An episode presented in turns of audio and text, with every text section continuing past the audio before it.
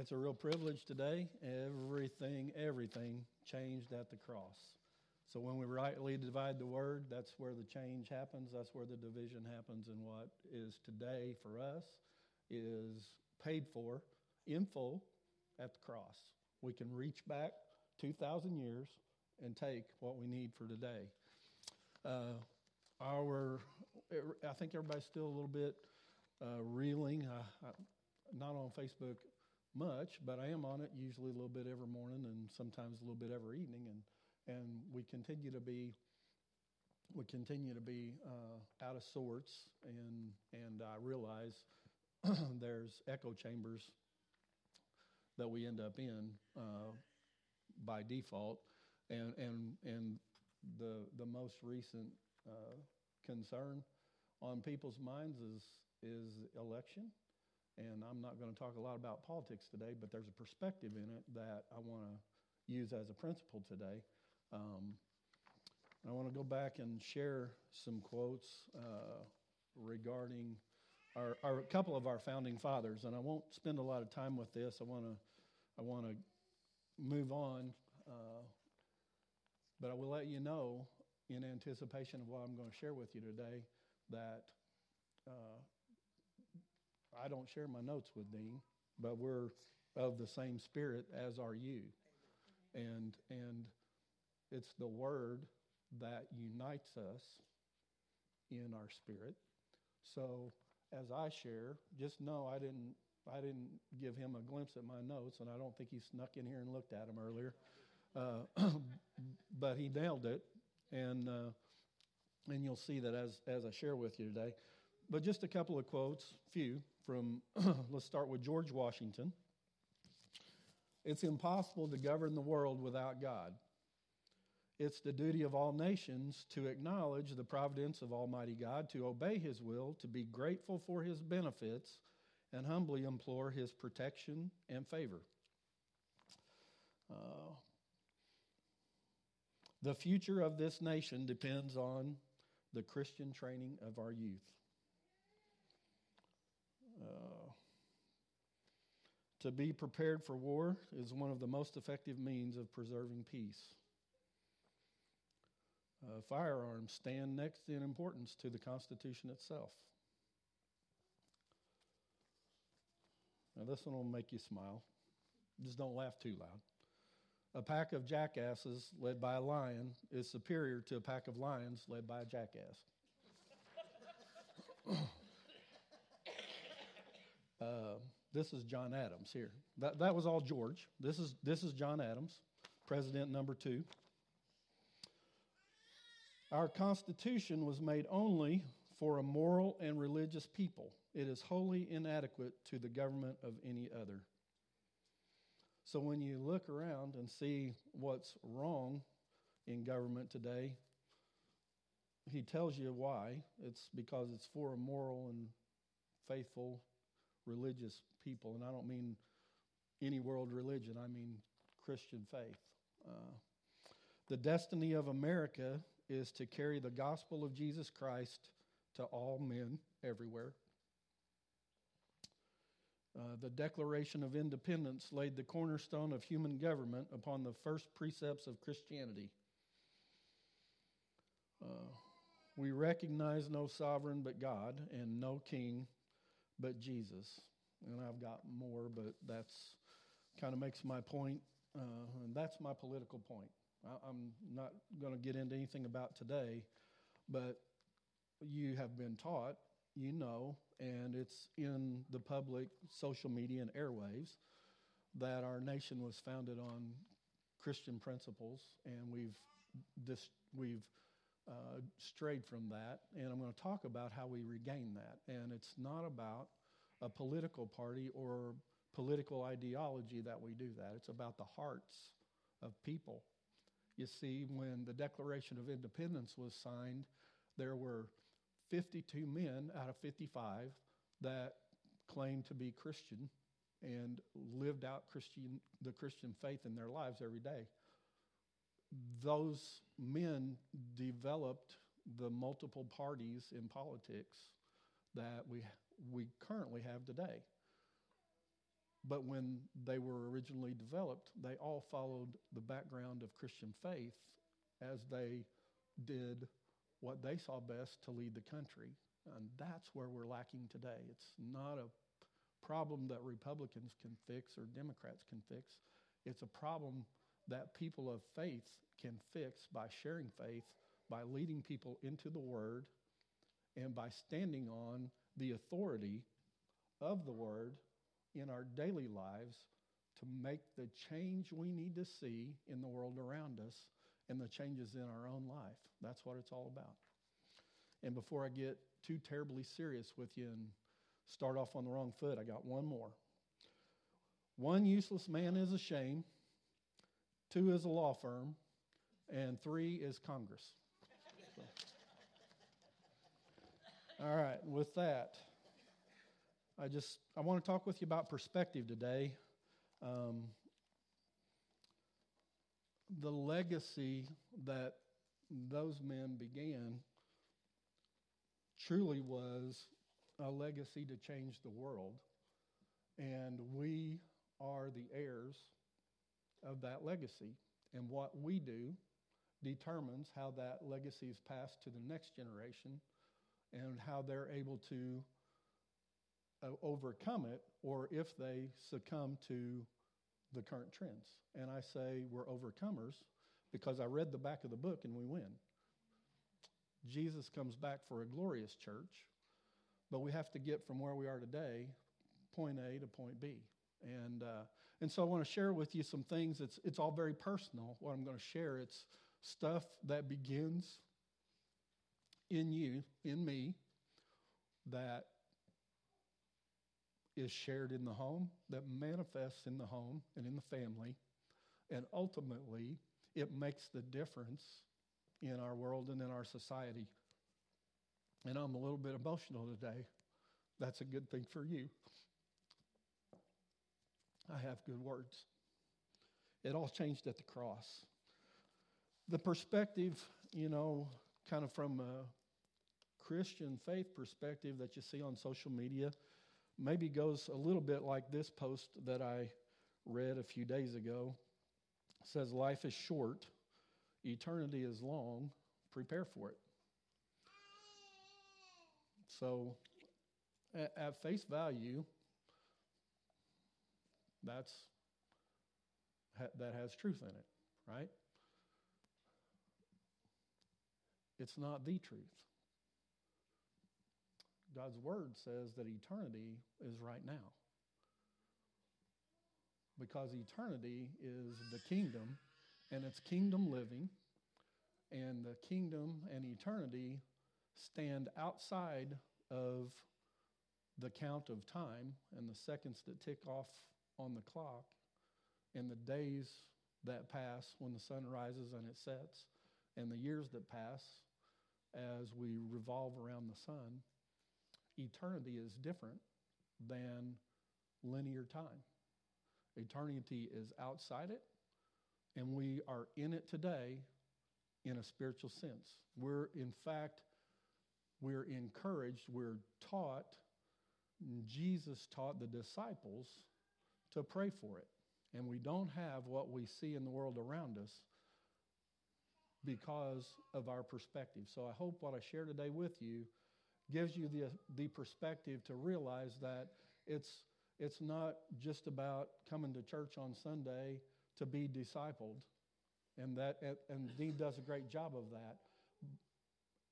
I'm going to disciple you today. But what really makes the difference is what the Word does in our lives from Sunday at noon until the next Sunday at 9:59. That's really what makes the difference. And it's where your faith is built. It's where your faith is built because the, most of the challenges of life don't happen at church.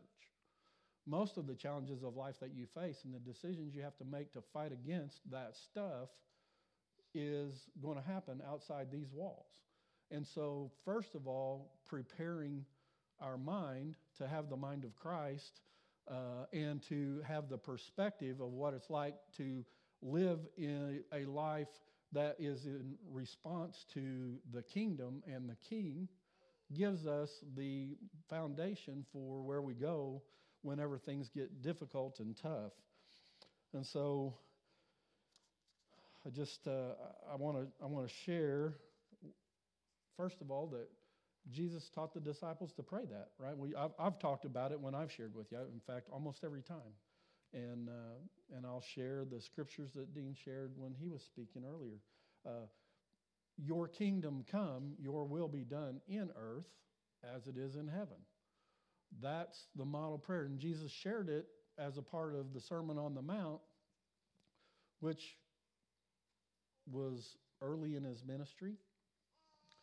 But later on, the disciples came to him and said, after they'd been sent out, they, they were sent out two by two, given the authority to raise the dead, heal the sick, preach the gospel, bless the people that they encountered. Tell them the kingdom of God is at hand.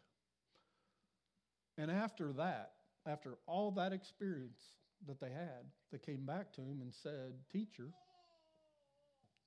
teach us to pray. Well, he already had because they were there for the Sermon on the Mount and all the stuff that he had shared with that. And that's where he uh, initially taught that. But when asked, How should we pray? That's what he said. Thy kingdom come, thy will be done. In the way that the original text says, it's a declaration Kingdom of God come, will of God be done. Here, now. That's the declaration. It's not a request. It's not, oh Lord, would you please? It's a declaration. And our prayer life should acknowledge that with authority from Jesus, we are given to declare each day throughout our life that the kingdom of God is coming and we're a part of that, and His will be done because of that. And so uh, I want to I want to get right into uh, what I want to share. I got several scriptures, but we won't probably go through all of them. Miss Pat's been kind enough to put them up. Uh, and Miss Pat, would you care to put up John 14, 12?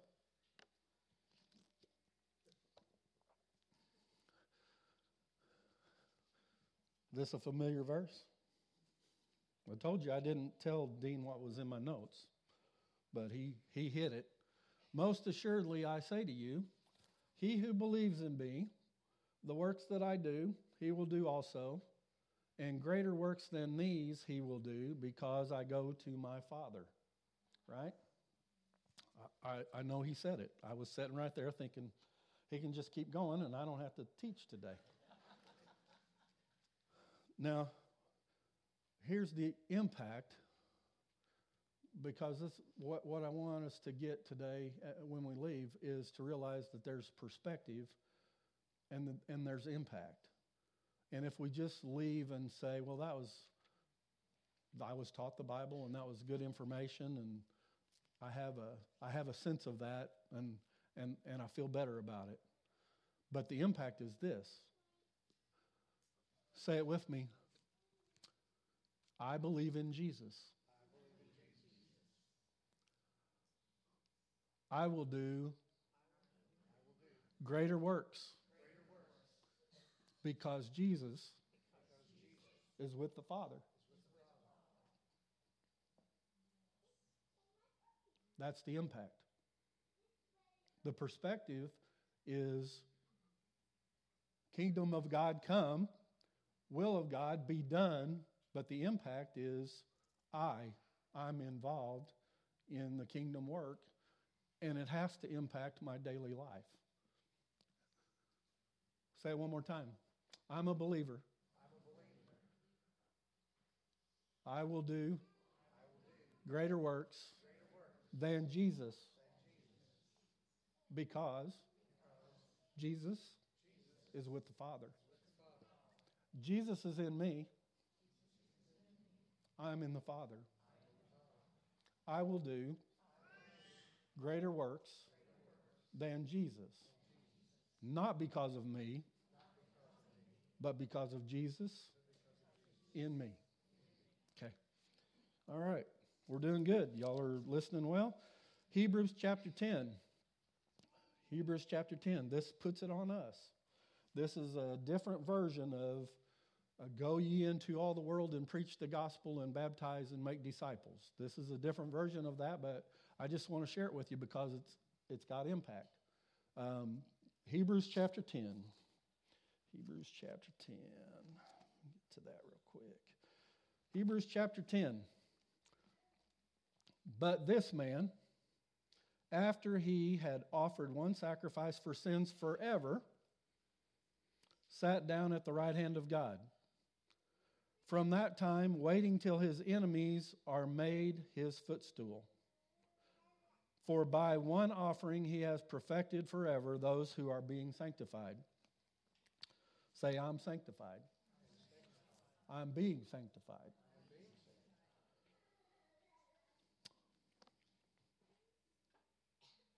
Jesus is waiting. Jesus is waiting for his enemies to be made his footstool. He has perfected forever. He has perfected forever me who is being sanctified. I am the soldier that fights his enemies with his authority and his power in me. That's what that says. All right.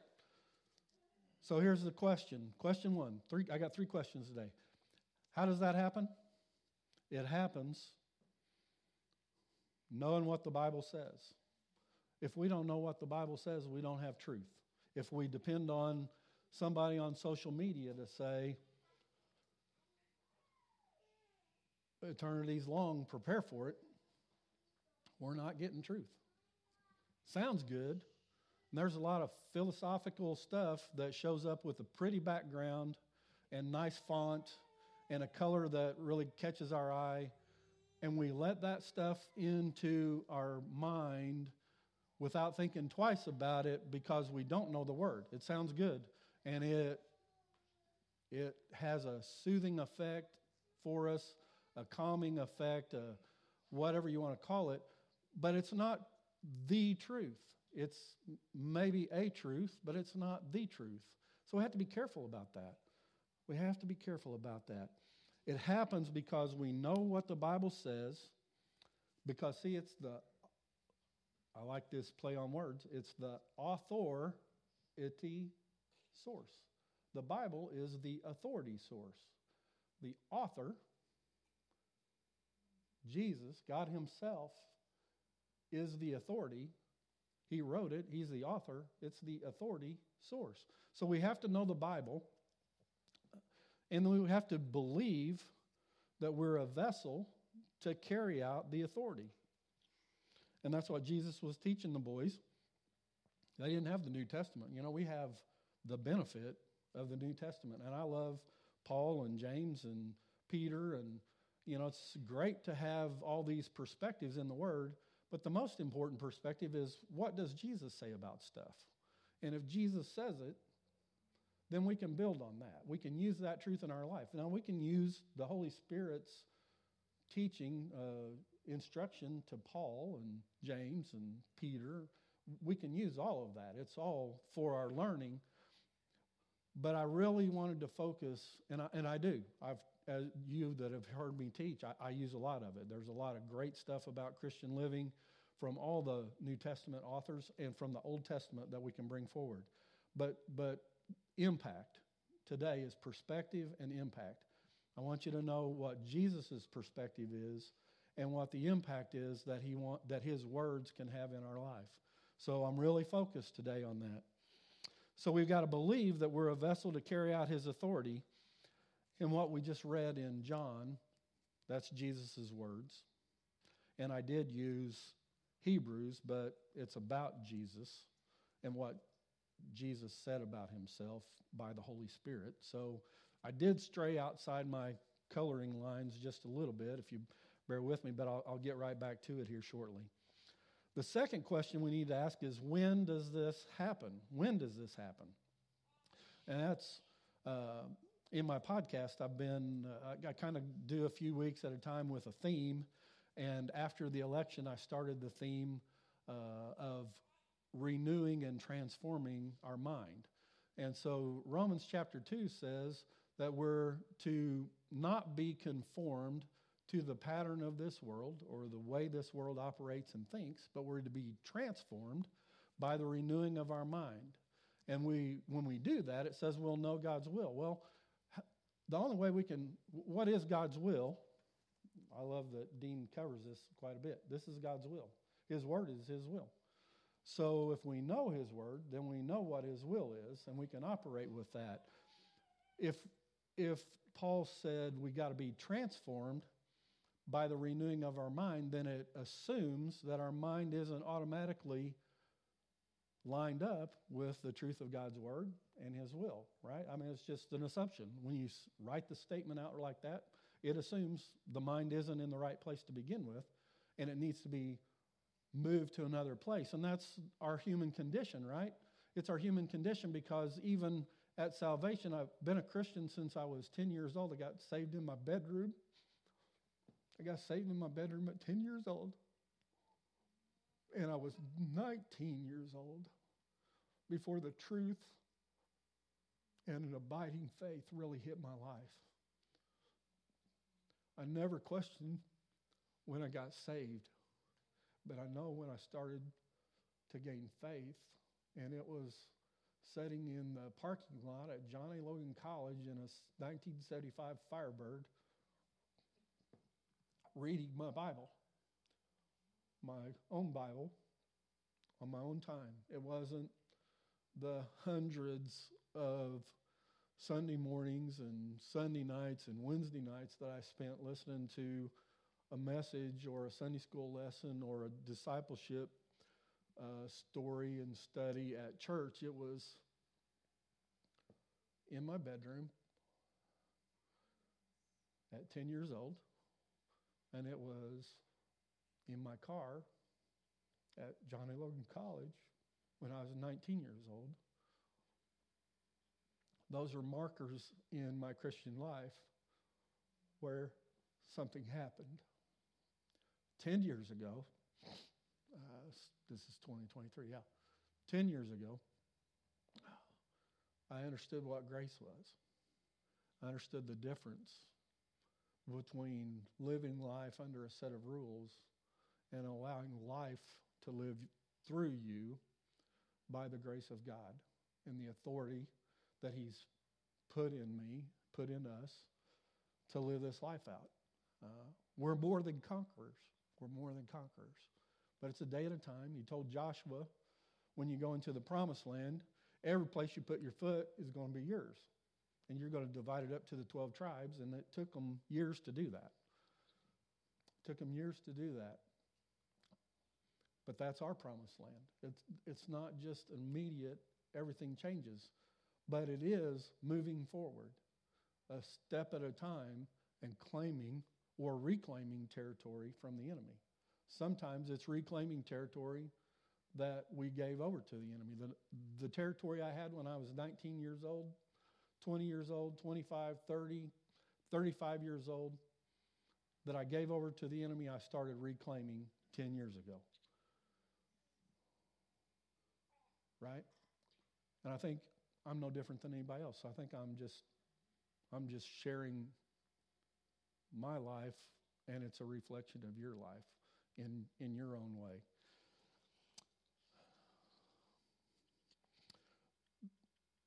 The word transform in Romans chapter 2, I'm not going to get sidetracked on a bunch of Greek, but, but you need, this helps, right? Impact. You need to know what you can take out of here that's impact. The word transform, it's meta schematsu.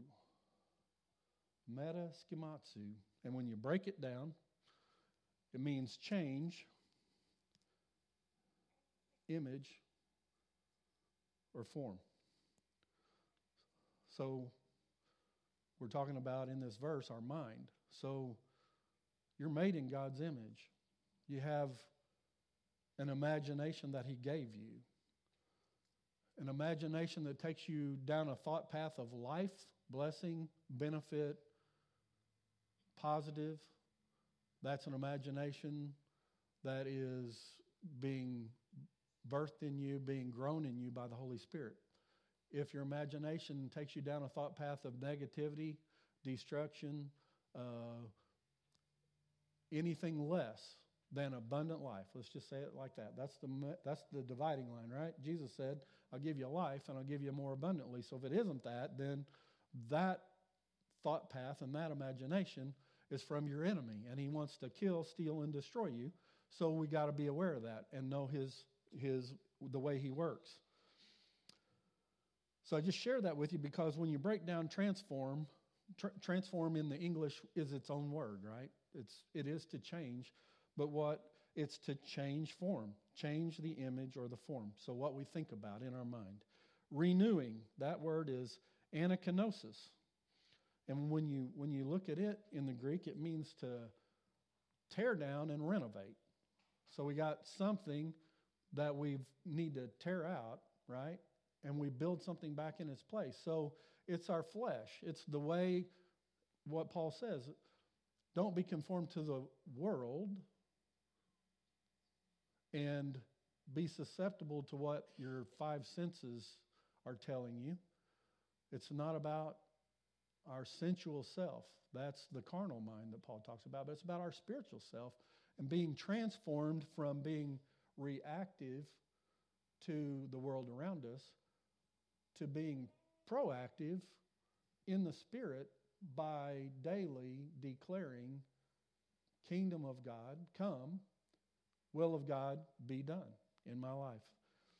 So, when does it happen? It happens as we transform our mind from a worldly way of thinking and being susceptible to our surroundings and responsive in our flesh and becoming alive in the spirit in a way where we can connect with God and hear what the Father says so that we can do what the Father wants us to do. And in doing that, then we put his enemies as a footstool under his feet. See? And if it's under his feet, then we've got our foot on the neck of the devil as well, right? All right. Third question why does it happen? Why does it happen? It happens because we're made in his image. We are made to be creative like our creator. In, in our imagination, he gives us what he wants us to declare with our words and do in our actions. He wants us to be creative like Him. So, if we can begin to see ourselves as God does, it'll build our faith. It's not all of those Sunday school lessons and sermons and Bible studies. It's not even royal ambassadors that I enjoyed doing when I was a kid on Wednesday night whenever I was in elementary school. That's what they call it. You know, every denomination's got a youth, uh, uh, a young kids program, and, and they all call it different stuff. In in our uh, in the church I used to attend, it's called Royal Ambassadors. That sounds great. Teaching kids how to be an ambassador for God, right?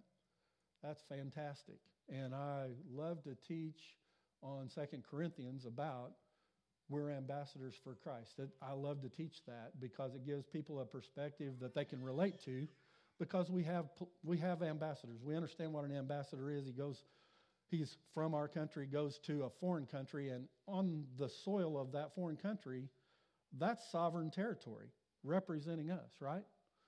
We, we all understand it's not just a visitor in a neighborhood, but that territory where that ambassador lives, and the same in the United States, we grant sovereign territory to the ambassadors program of other countries here, here, and that's, that's how that works. So we have an understanding of that. It's authority and power in that territory. And here in this earth, we're ambassadors. We have authority and power, and we wherever we are, that's the sovereign territory of God because He is with us.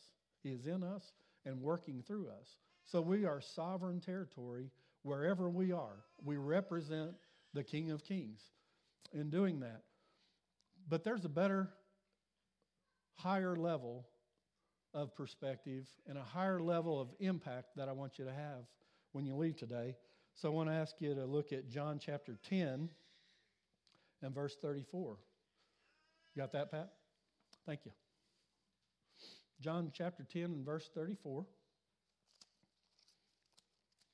And I am winding down.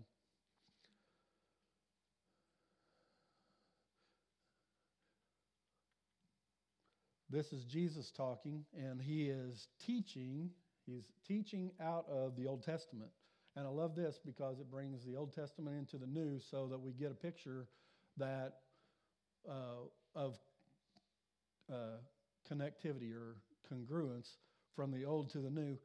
He's teaching out of Psalm 82 and verse 6 is what he's teaching out of. It says, he says to the people he's teaching, Is it not written in your law I said, and this is God in, in the psalm, it's God quoting himself, You are gods. Ah, you just, you just got promoted from ambassador to God, little g, right? Little g. But the point Jesus is making is that in Him we have authority that God Himself declared he has given us. He, he, if God can acknowledge that you're a God, little g, can't you? Can't I? In my private time, when there's all that stuff swimming around in my head, can't I be quiet enough to absorb the truth of my identity? And that's what we have to do. We have to absorb the truth of our identity. God said it. Not me. Don't go out here and say, Kurt said we're all gods. God said it, and then Jesus, God said it in the New Testament by the Holy Spirit to the psalmist. And Jesus affirmed it and declared it when he was teaching. Right? Okay. Now let's look, just, just to reinforce stuff, I want to go to Revelation chapter 1. Revelation chapter 1.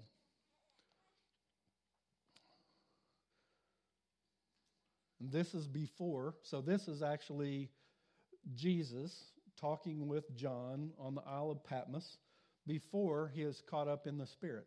Okay? So this is John's earthly reality, his visit from Jesus, and he says in verse 6, verse 5 and 6, he says, To him who loved us and washed us from our sins in his own blood and has made us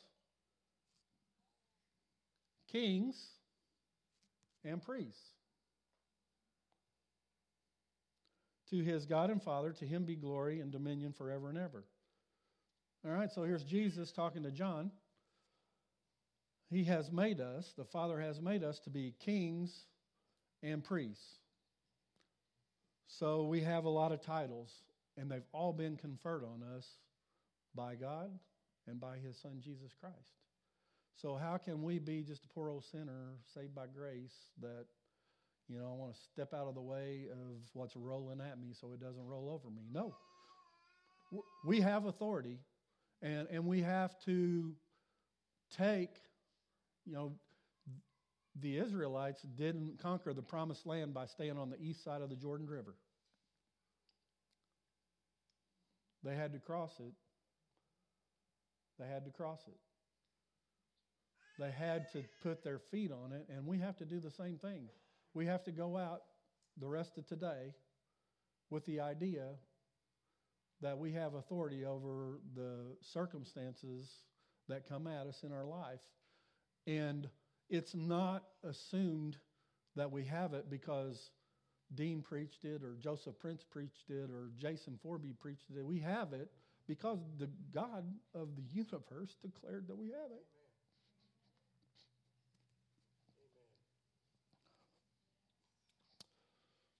What's a king? A king, the Greek word is basileus.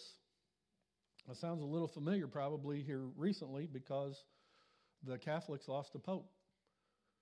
And the people are gathered around St. Peter's Basilica waiting for the Cardinals to pick the next one. Or maybe they have. I don't know. I'm kind of out of touch with that, but I know I know the Pope died and that's the process. They get the Cardinals get together and they draw lots or negotiate or whatever to pick a new pope.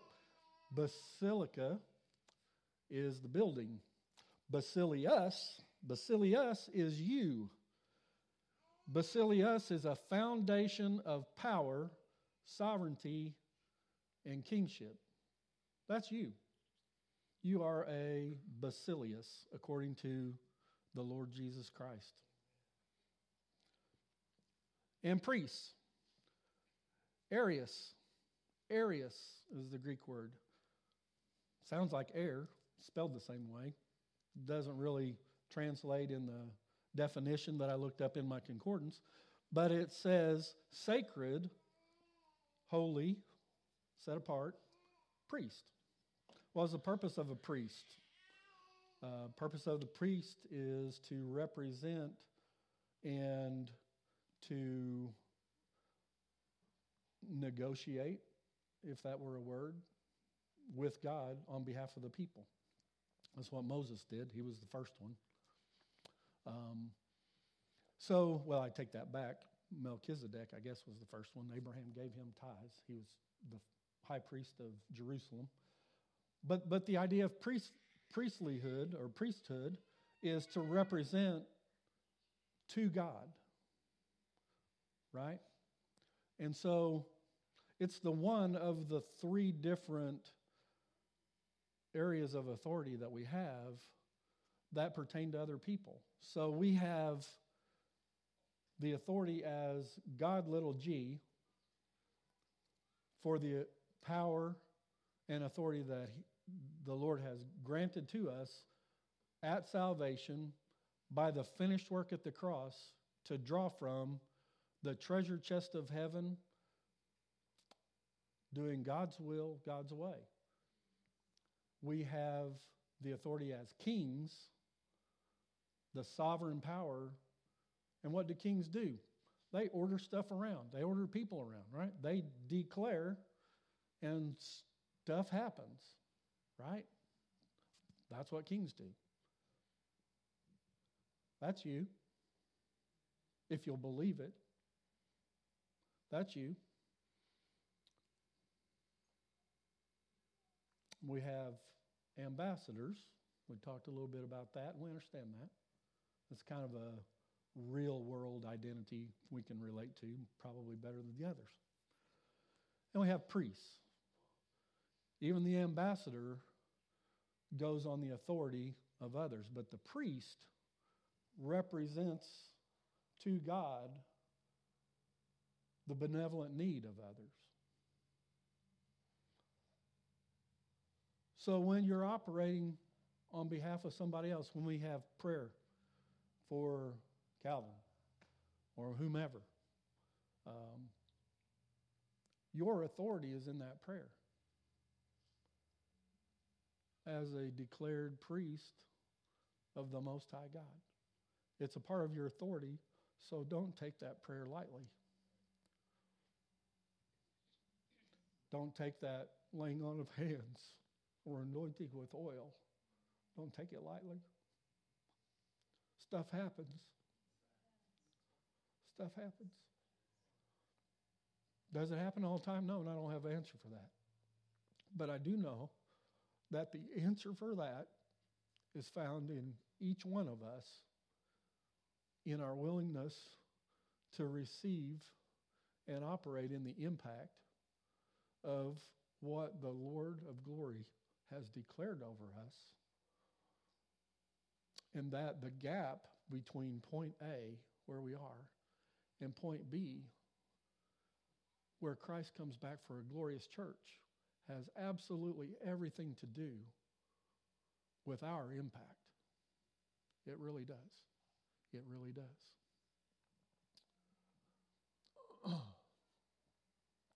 I talked about RAs, uh, Royal Ambassadors Group, and that perspective, um, trying to teach kids.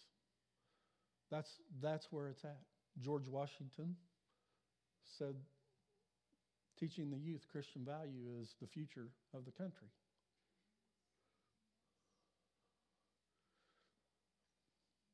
We don't have to have a legislation that says the Bible has to be taught in school.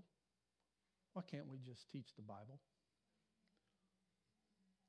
Why can't we encourage somebody that's a good Christian person to just run for a political office and whatever party that is? Can't we just, wouldn't it be great if we could change both of the primary parties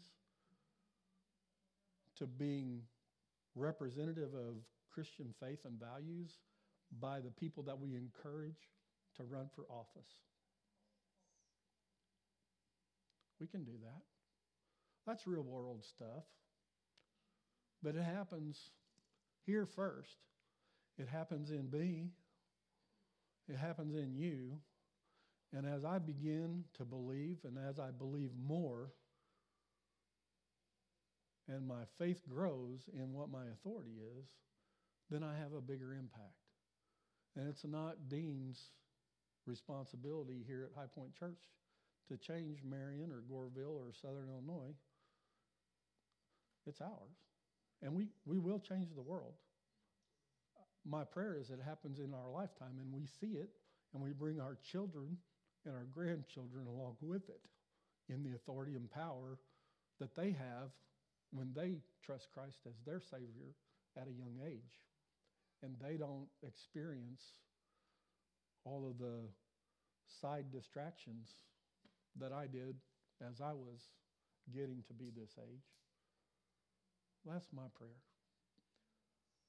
So I hope you have a perspective as you leave here today, but most importantly, I hope that you have something that's impactful and to read out loud what God says about your identity in His Word is one of the greatest steps towards actually believing it for yourself. We engage extra senses. If we read something, we only engage our eyesight.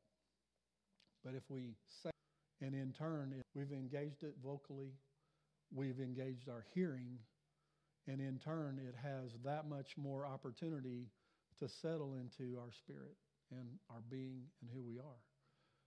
And that's where the biggest changes happen. So I declare over you that you are God's little g. You are kings and priests and ambassadors, and each of those roles is for you to operate in in the kingdom today. In the kingdom today. Father, I pray, I pray your blessing over these. Father, I just thank you that you draw us closer to you by the truth of your word. And Father, it can sometimes be hard to choke down and understand, and, and we can get sidetracked by guilt or shame over uh, not knowing it well enough before and uh, not operating in it as we should and, and thinking that we're less. But Father, just uh, uh, thank you for your grace in that. When, when we feel uh, less than what you've created us to be, thank you for the grace that you give us and the patience you give us to help us see your glory in us. And Father, I just pray your blessing over these as they go today, Father, that uh, there would be nothing that they face that would not be taken care of, moved out of the way, put down by the truth that's in your word operating in their minds, in their spirits, and out of their mouths. In Jesus' name I pray. Amen.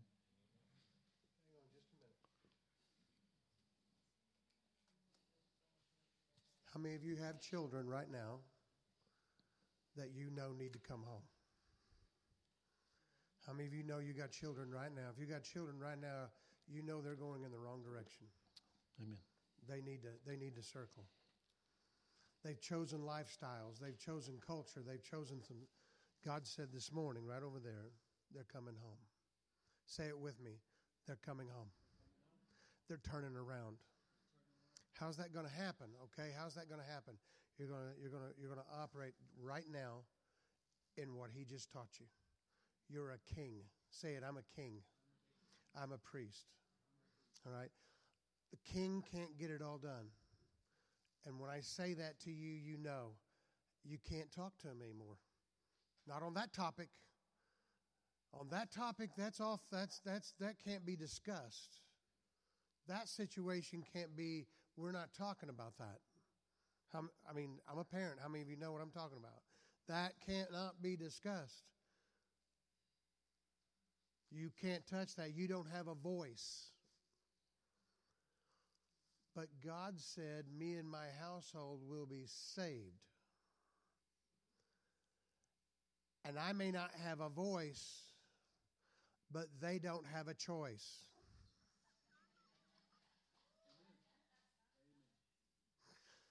Why? It's too late. They got born and they got born through me. They got they got they came into this world through us, Pat and I, and they don't have a choice. They may they may I may not have a voice, but they don't have a choice. So say it with me as a king. Angels, send relationships. Open up contacts people that will speak into their life and they will hear and go get my harvest. That is my child. That is my seed. And they've grown up and they're producing. Go get my harvest. Get ready. Get ready. You've spoken and the angels are now active. We've got them around, we just don't know what to do with them. You're a king. What do kings do with servants? They're not mean to them, they just give them something to do. God's given you servants.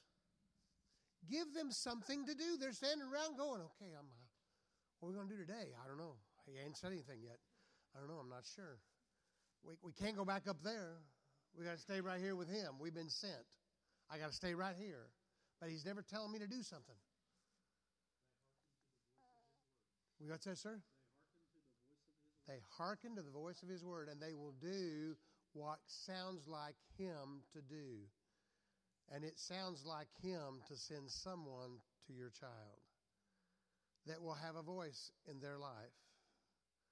Now, what you've got to do is realize I don't have that voice, and I'm not going there.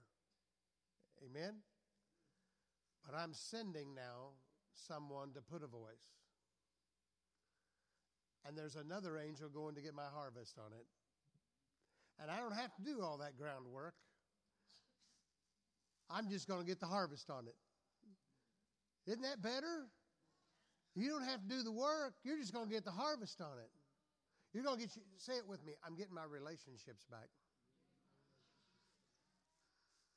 I'm getting it all back. The enemy can't have it. I'm getting it back.